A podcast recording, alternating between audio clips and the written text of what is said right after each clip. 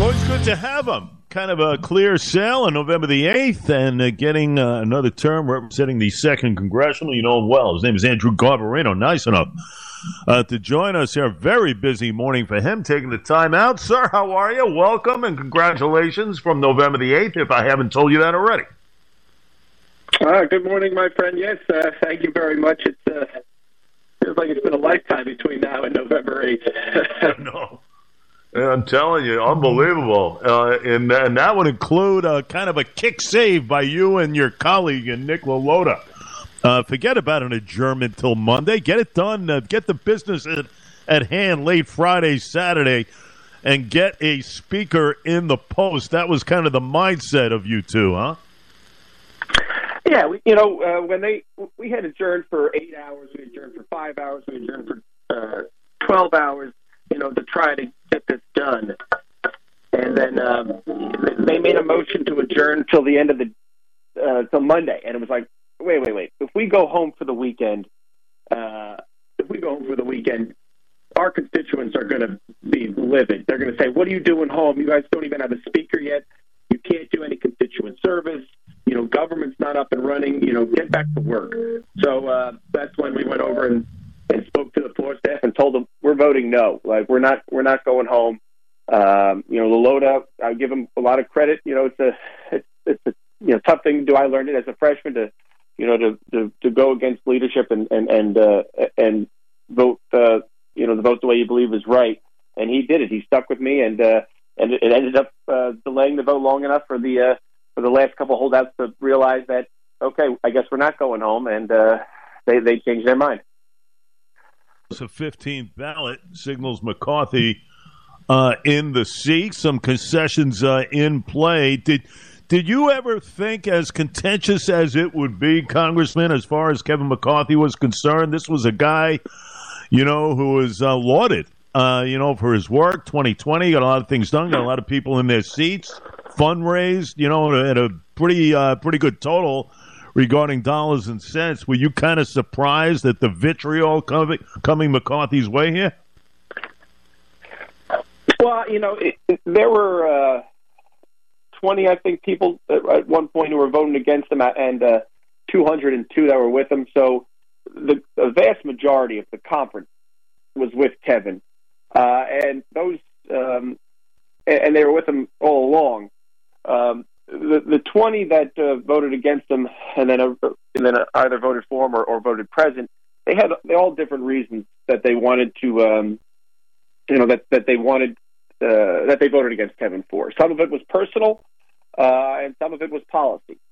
So um, you know the the people that uh, voted on policy or that were voting on policy, you know they they uh, conference came to an agreement uh, with them to address their policy issues so they all voted in support of Kevin after the fact, and then the, the, the last couple who uh, had seems like had personal issues uh, at the end realized this couldn't keep going, and they weren't going to win, so they just voted present so we could get the uh, we could get the speaker in.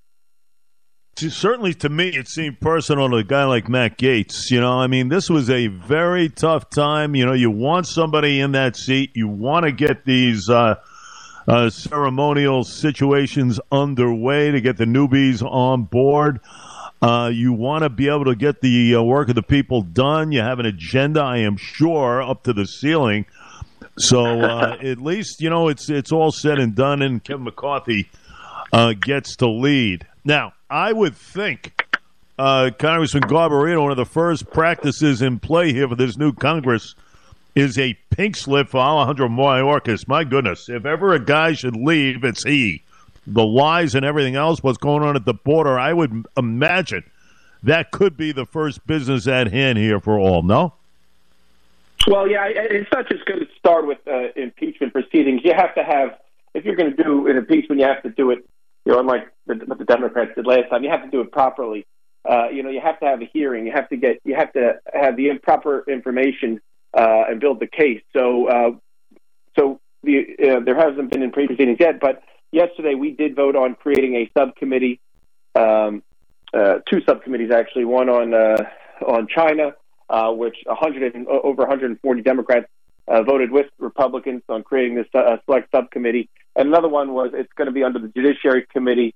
It's a it's a it's, it's, a subcommittee on the weaponization of, of, the federal government, uh, which allows which gives subpoena powers and allows the, the, chair to go in and, and really do heavy investigation and oversight of of the um, of the administration. And I think, and from what we've been told, uh, Homeland Security, specifically what's going on at the border, uh, and, and, the secretary there, uh, they will be uh, looking into uh, everything that he has he has done and said. Uh, so, yeah, that that oversight of that of that department, specifically the secretary, and, what he has said and, and, lied about at the border, is definitely a top priority. especially with all that's going on, the president, of course, in Mexico City uh, meeting with officials there. Um, I'm, I'm not really liking uh, his new policies in play here. You know, you give him credit for at least getting down to El Paso a little bit longer than the czar uh, in Kamala Harris, but in essence, I can't figure this one out. And, you know, with the 30,000 being allowed on a monthly basis, uh, you kind of wonder what's going on, uh, Congressman Garbarino. Certainly, uh, this is, uh, to me, at the top of the charts as regarding what's happening at this border right now. What's what's your take on this?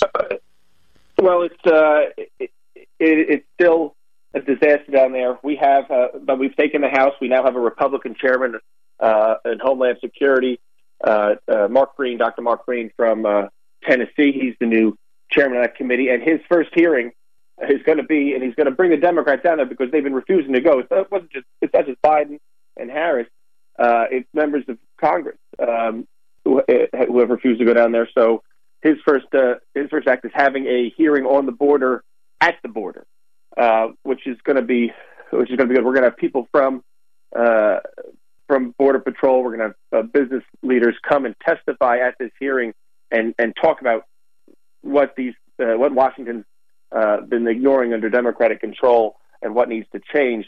Uh, so yeah, I think Biden's trying to, uh, you know, he he finally made it the president, and uh, you know, yeah, his his policies aren't our policies, and uh, we're going to turn up the heat and make sure that uh, one, the border secured, two, uh, we go after the people who are sending uh, all this fentanyl over here, uh, the cartels. It, it, you know, we have people dying, hundreds of people dying every day due to uh, a cart, uh, fentanyl overdose, and, and nothing is being done.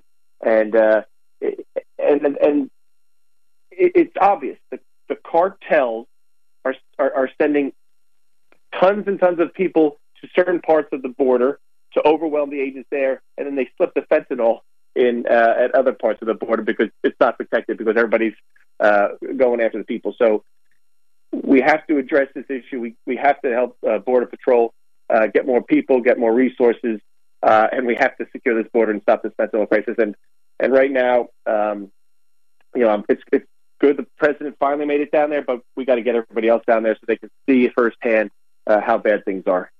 And stop, I would think these uh, these federal marshals uh, from the airplanes to that border, Congressman Garbarino uh, you know, you have, I understand, you know, you have 29,000 agents, but we need those agents up in the air. Uh, especially, I I'm a little concerned with these flights being grounded till 9 this morning. That's a whole other thing be, regarding an outage of some sort, nothing to do with the marshals. But I'm, I'm concerned with these air marshals. You know, I mean, to take them from their posts and to shift them down to the border, that's a problem. Yeah, look, with, you're, you're, they haven't done hiring. They, they don't uh, for border patrol. They haven't done. Uh, uh they haven't done uh, any new uh, real training. Uh, these guys need uh, need some extra training. There, there's no incentive for, for people to go uh, uh, apply to be a border patrol. So what they do is they're, they're shorthand and they they're taking people, not just air marshals. They've taken people from the port.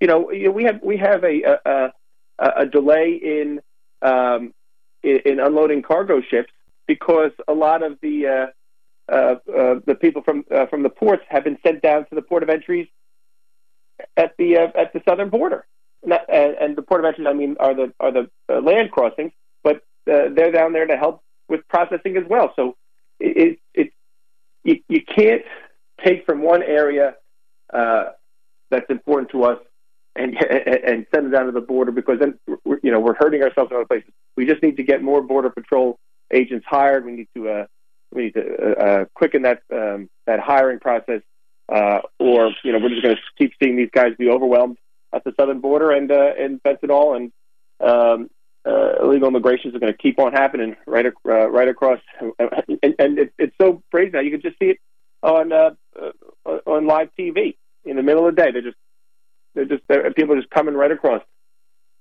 No question. Andrew Garbarino with us, the congressman, for a couple of minutes. Uh, how serious it, is it being taken, Congressman, regarding these uh, 10 or so documents found in Joe uh, Biden's uh, uh, offices? You know, after he left the vice presidency and everything else, you know, you had a couple of years window there, and all of a sudden, here we go. Uh, comparing it to Trump, Mar-a-Lago, and everything else, what's the serious nature of it all within the confines there? You know, I, the oversight committee. I was talking to the, uh, the incoming chairman Jamie Comer about this last night. Uh, they're looking into it. Uh, they do have oversight in this area. Um, you know, the question is, is, you know, when you're president, you can declassify uh, documents and have them, um, but when you're incoming, you can't. Uh, so it's it, there's really, other than what we know from uh, from the reporting, uh, uh, Congress has not um, able to look into it yet because committees are not populated. But the chairman, this is under their purview, and uh, if if it's warranted, they will dig deeper uh, into the issue. Right, we'll uh, take a wait and see there. And a final thing before we have to let you go, and that is that of George Santos. If memory serves me correct, I believe you sit on that uh, ethics uh, committee, Congressman. So, uh, in essence, you know, I said it's going to come down to these financial disclosures. Yes, the embellishment of the resume and where you worked and and uh, you know all kinds of other practices involved in regarding that just weren't true. But when it comes to financials, to me, uh, that's uh, that's the end of the road. Uh, how dire is it right now? Do you think uh, for your new colleague there, and what awaits him regarding some of this stuff? Well, I mean, it just with with with his situation, um, as you said, yes, the financial disclosures and the and the campaign reports are are, are, are probably where if if there's um, something in them that's not true, is where you can uh, where uh, he'll be um, they'll look at and and it's not just the the House Ethics Committee that can look at it, and now that he's a member, uh, the House Ethics Committee can um, uh, can investigate if there's a complaint. Um, uh, we're waiting for the new speaker to, to appoint a chairperson for the ethics committee, so that can move forward. But uh, you know, there's other, you know, the Southern District of New York, um, the FEC. There are different uh, federal enforcement agencies that are, uh, I believe, have had complaints filed or, or, possibly looking into this. So it's it's uh, it, it's pretty much just the way, like you said, you know, the resume thing. It, it it's not a crime, but uh, the other stuff uh, there's going to have to be a deeper dive, I believe, and see exactly you know what was truthful in the statements and, and, and what was not. But, but again, like you said, I'm on the ethics investigation subcommittee, so I can't uh, I can't get into into too much detail of and say anything publicly. a final final note, you know, you sound like a seasoned veteran already. I mean, here you are leading two terms, uh, a nice victory November the eighth you know, you're kind of the uh, the guy that people will look to. You know, the Anthony D'Espositos and uh, for Santos, for that matter. Uh, Nick LaLota in general. How's it how's it feel to be kind of a, a veteran on the block there? It's you know, I feel like I've aged just in the last week. I feel like I've aged ten years, but uh, uh, I'll tell you though, having Anthony down there, having uh, having uh, Nick, uh, just having Republicans um, you know, from around from Hudson Valley, you know, mine, uh, like-minded Republicans, it, it's great, and it can it can, sh- and as you saw what happened, you know, five five Republicans can can stop uh, a bill in in, in in in the House right now, and that gives us from New York, you know, where there's 11 of us, and especially the Long Islanders and the and the Hudson Valley guys, you know, that gives us power. And if we stick together, you know, there's nothing that can be said what we can do with with SALT, uh, 9/11. I mean, if we stick together, and, and I think we will, because we're all very like-minded people and principled people, that you know we can do a lot um, for our district, our district, and uh, uh, you know it's it, it's great to have guys like that down there. I'm so happy, and you know they all call me. They're like, "Oh, what are we doing?" You know, Loda calls me, "What are we doing, Big Brother?" and I'm like, "Give me a break, Nick." Uh, but it's it's good. I, I love having them down here, and uh, like I said, they're both very principled guys. They're great guys, and uh, I think we're going to be do going to be able to do a lot of good uh, for Long Island and New York over the next two years. Marino, it is an absolute pleasure to have you, and we hope to have more conversations with you throughout the year. How's that? Absolutely, hundred percent. I'll be back soon. you got it, Andrew Garbarino, ladies and gentlemen, fighting for your rights and uh, hopefully getting accomplishments uh, in play here, something you haven't seen in a while. Uh, but with the new Congress, we can only hope. Sir, great having you. We'll talk soon. Thank you. Appreciate it all.